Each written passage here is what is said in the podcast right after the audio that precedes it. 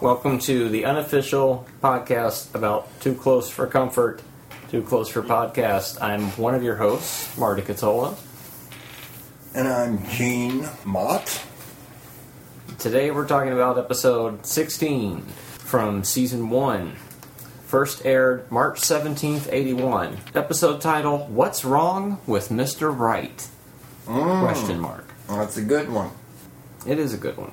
This time we begin in the girl's apartment where Sarah is studying with a football player when Monroe stops by. Sarah quickly rushes Monroe out, and then some woman stops by. She comes by the apartment and accuses Sarah of having an affair with her husband, which scares off the football player whose name is Wayne Hartfield, Number 57. number 57.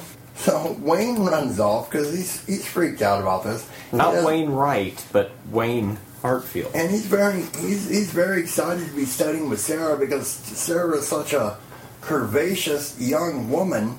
As an aside, one of the things I really like the most about Too Close for Comfort, and part of the reason I wanted to do this podcast was I feel this show, for me anyways, have, remembering the 80s, this show is the pure 80s. This is the 80s that I remember living through, the way that this show looks and feels. A lot of the other sitcoms from the 80s are that fake 80s. But if you want real 80s, it's Too Close for Comfort. Now back to our program. So Muriel, Sarah's mom stops was walking by, going upstairs, mm-hmm. going home. She's got some groceries or something. I'm not even sure.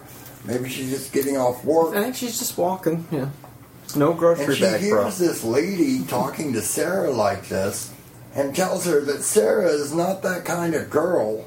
And then the woman leaves, and Sarah and Muriel, her mom, they have a discussion about how Sarah, you're not that kind of girl, right? And Sarah's like, Of course not, mom. Because, you know, mom's not really quite sure, but she probably suspects that these two girls are doing stuff with, with boys, because she knows she was doing stuff at that age. The kind of thing that, I'm getting way off track here, the kind of thing that upsets Henry, the, the father of this whole thing. You have anything to say, Marty? Okay, let me see if I got the order of events right. I- All right. Uh, the woman shows up. Yes.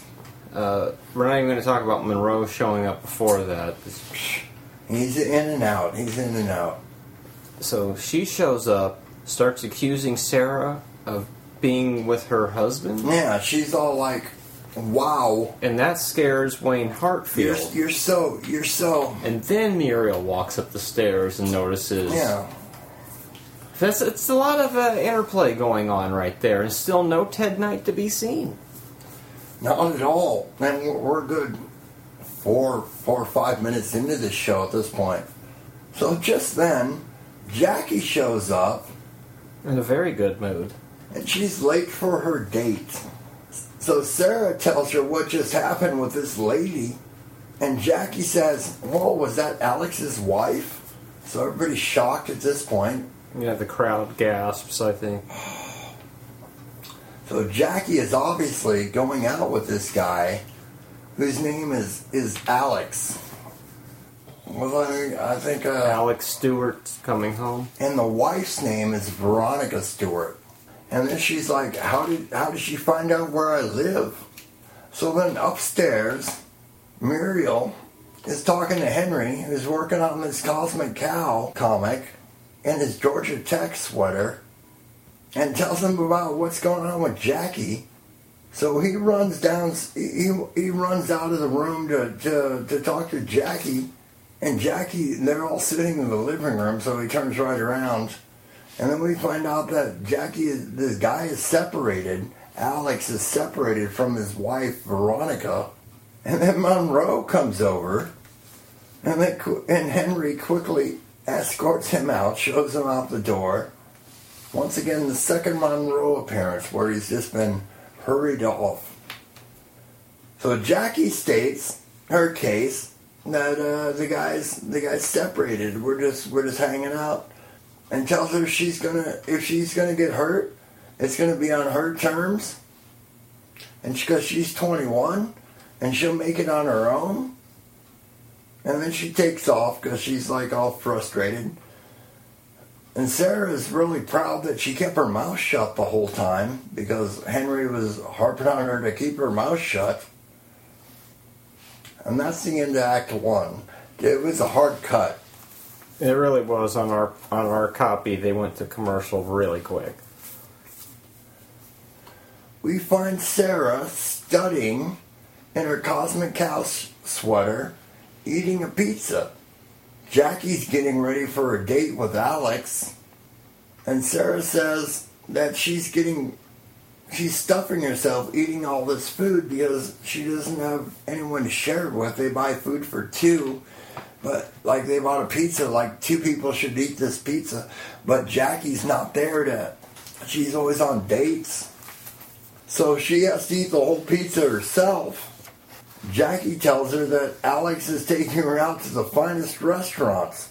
Sarah says she feels like a trash can, and Jackie says she's sitting on one. So Sarah takes the pizza back into the kitchen, which we never ever see, but that's. we never see the girl's kitchen.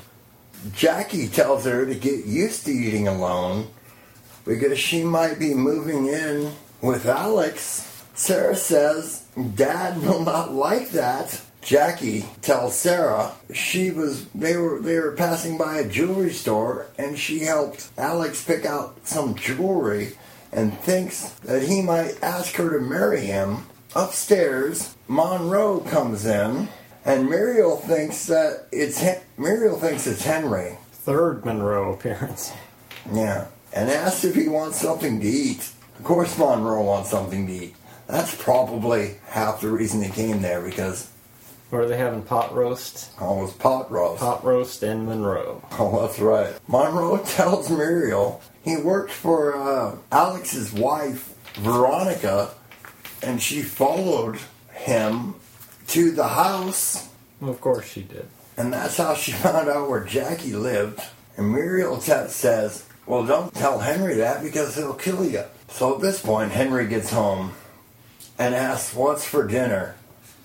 Muriel tells him pot roast and Monroe.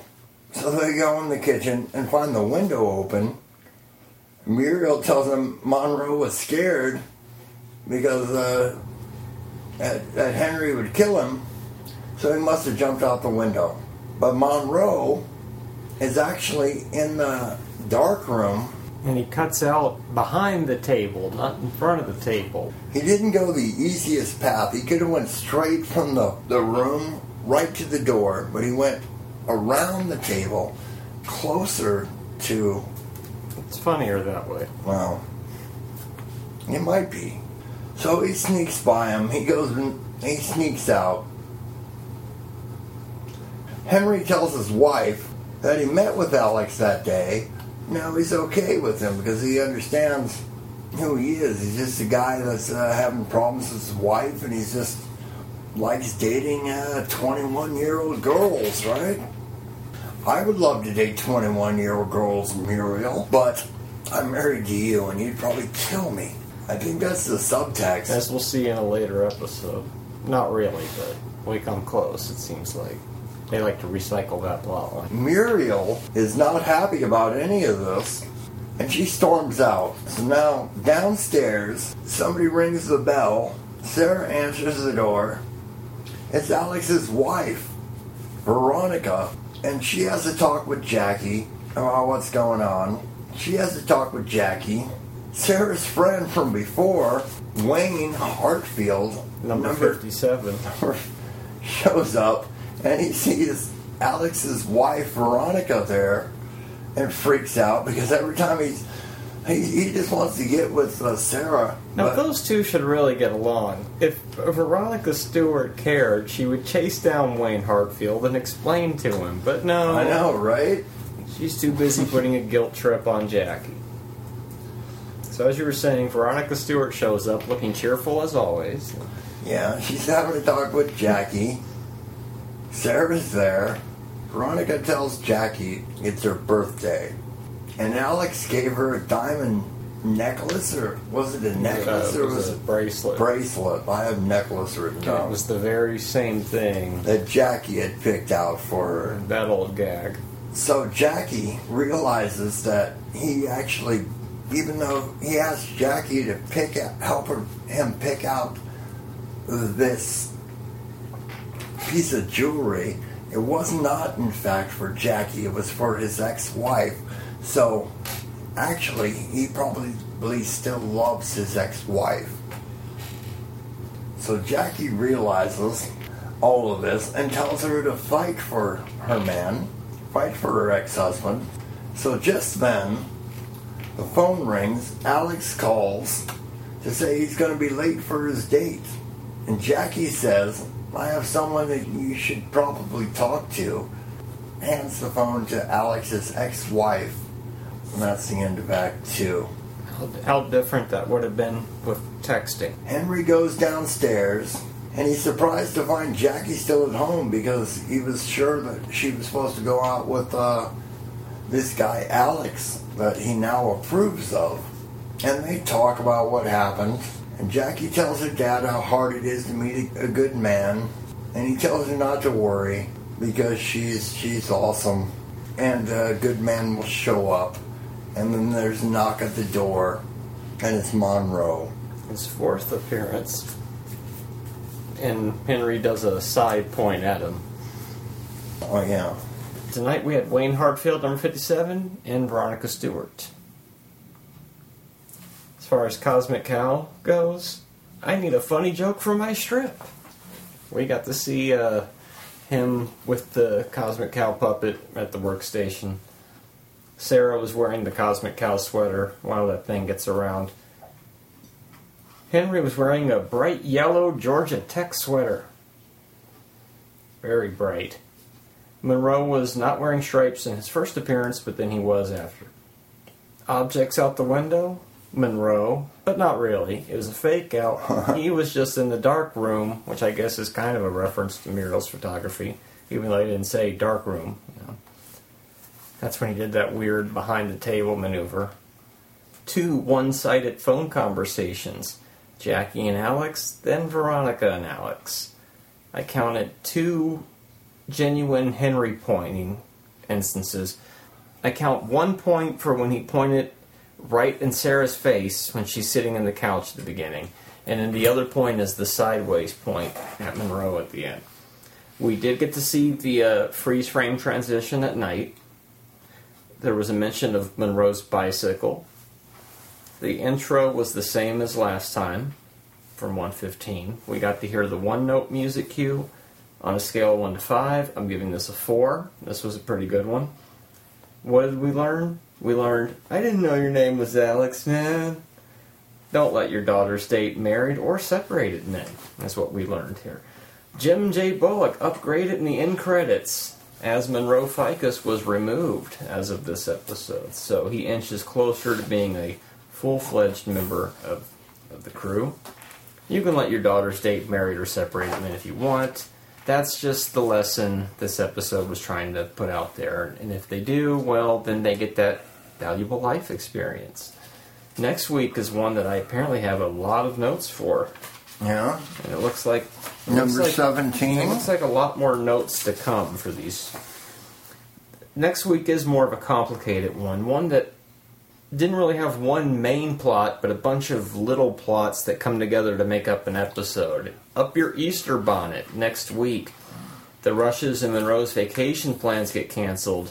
Then Monroe ruins some cosmic cow drawings. Wow. You can hear my show on Stitcher. Stitcher is radio on demand. Download the free app today. Listen anytime, anywhere. Create custom playlists. Rate and review my show on Stitcher. And over 4 million car dashboards. On demand and on the go. No downloading, no syncing, no wasted memory. Stream your favorite podcasts. Don't have Stitcher? Download it free today at Stitcher.com or in the App Store.